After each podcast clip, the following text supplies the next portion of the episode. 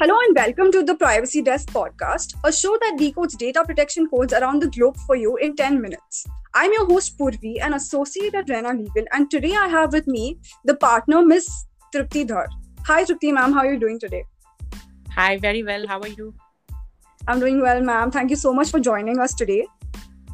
So, in today's episode, we will be talking about the rights of data subjects that are central to the data protection legislations around the world. One of the recurring objects of data protection legislation is the protection of consumers or data subjects to whom personal data collected on large scales by businesses spanning across industries and beyond borders relates. Is that right? Uh, yeah, that's actually correct, Purvi regulations such as the CCPA, which is the California Consumer Protection Act, the Indian Personal Data Protection Bill, or the General Data Protection Regulation, and all the EU member state laws basically seek to empower data subjects with certain rights regarding their personal data and privacy and also provide ways for the data subjects to effectively exercise their rights. Could you please take us to these rights and what exactly they mean for individuals and businesses? Sure. So, as you mentioned, rights of data subjects do not just work to empower consumers who provide their data to organizations, but also entail counter obligations for businesses. The first right provided to data subjects under GDPR is the right of access. As per this right, data subjects have the right to obtain confirmation from the controller on whether their personal data has been processed and where in cases where it has been processed, they are empowered to seek access to the personal data and information on the following A. The purpose of processing, B. The categories of various personal data collected, C. The recipient with whom the personal data has been or would be shared, in particular third countries or international organizations, and D. Period for which the personal data will be stored or the criteria for determining the storage period, etc. The next right provided to data subjects under the GDPR is the right to rectification, which empowers data subjects to obtain rectification of inaccurate personal data without any undue delay. The right also extends to allowing data subjects to have any incomplete personal data completed by providing a supplementary statement. Now, when we talk about the next right, again, it is a very important right, like are the other ones, which is the right to erasure which, which lets data subjects seek erasure of their personal data without any undue delay in certain cases, like where A. The personal data is no longer necessary for the purpose for which it was being collected or processed originally, or B. The data subject withdraws consent for the processing of uh, their personal data, or C.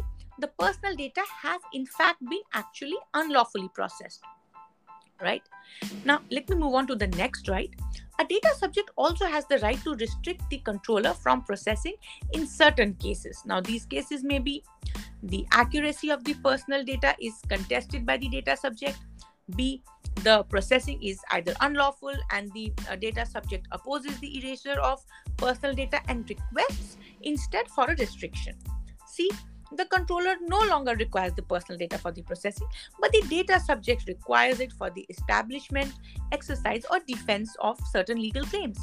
Or D, the data subject objects to the processing pending the verification of whether the legitimate grounds of the controller override those of the data subject. Now, these, you know, as you see, these are uh, quite impactful, very forceful rights.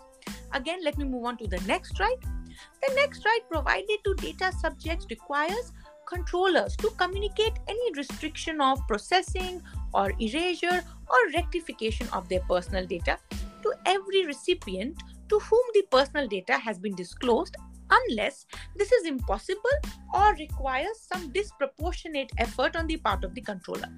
Now, the data subject may also ask the controller for the details of these recipients.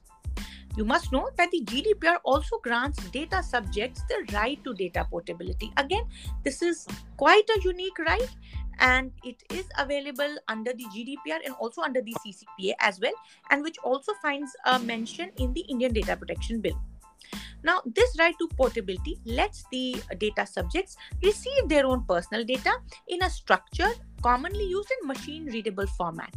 Now, this could be either PDF or uh, MS Word, so on and so forth. They also have their, uh, they, they may also have their data transferred to another controller without any hindrance from the first controller. And they could typically ask this to be done by, by means of a pen drive or a flash drive, as we say. Now, this right, however, may be exercised in only two circumstances where the processing is based on consent or contract or the process or the processing is carried out by automated means right? Isn't this a fascinating right the right of uh, data portability? I find it very fascinating. Absolutely ma'am. I completely agree with you on this. Yeah. So let me quickly move on to the next right? So next is the right to object to the processing of personal data concerning them. As an effect of the data subject exercising this right, the controller would no longer be allowed to process the personal data unless the controller demonstrates compelling legitimate grounds for the processing which overrides the interests, rights, and freedoms of the data subjects. Data subjects also have the right to object to processing of personal data for direct marketing purposes, and the controller would be required to cease processing accordingly. Again, this right with respect to direct marketing is very, very essential. Now, let me come to the last leg of you know what i've been saying. Lastly data subjects have the right to not be subject to a decision that is solely based on automated processing. There should not be any decision which is made with made uh, that affects data subjects without having any manual or any human intervention right? So this is from my side purvi. What do you have to say now uh, ma'am, we understand that an individual has many rights under the GDPR as per what you said, but are these rights absolute and are they unrestricted? That's a, that's an amazing question, Purvi. Frankly, no. These rights are not absolute and are subject to some restrictions under the, the GDPR. Now, the EU and member states may restrict these rights where such a restriction respects the fundamental rights and freedoms and is necessary and proportionate to safeguard a host of uh, items that have been given in the GDPR. Now, these may be in national or public security, these may be in defense, these may be for prevention, detection, investigation, or prosecution of a criminal offense. These may be for the execution of a criminal penalty, for judicial independence, and also for enforcement of civil law claims, among other grounds. So, these are very, very important. And again, this question uh, was very appropriate to have been asked. Yeah. Thank you so much for explaining us the rights of data subjects, which I'm sure will benefit our listeners, ma'am. Thank you for listening in. If you enjoyed what you heard today and wish to learn more about data protection and privacy, head over to our website www.privacydesk.in and make sure to subscribe to our newsletter, where we collate the most interesting news from around the world of uh, data privacy just for you. See you in the next episode. Bye.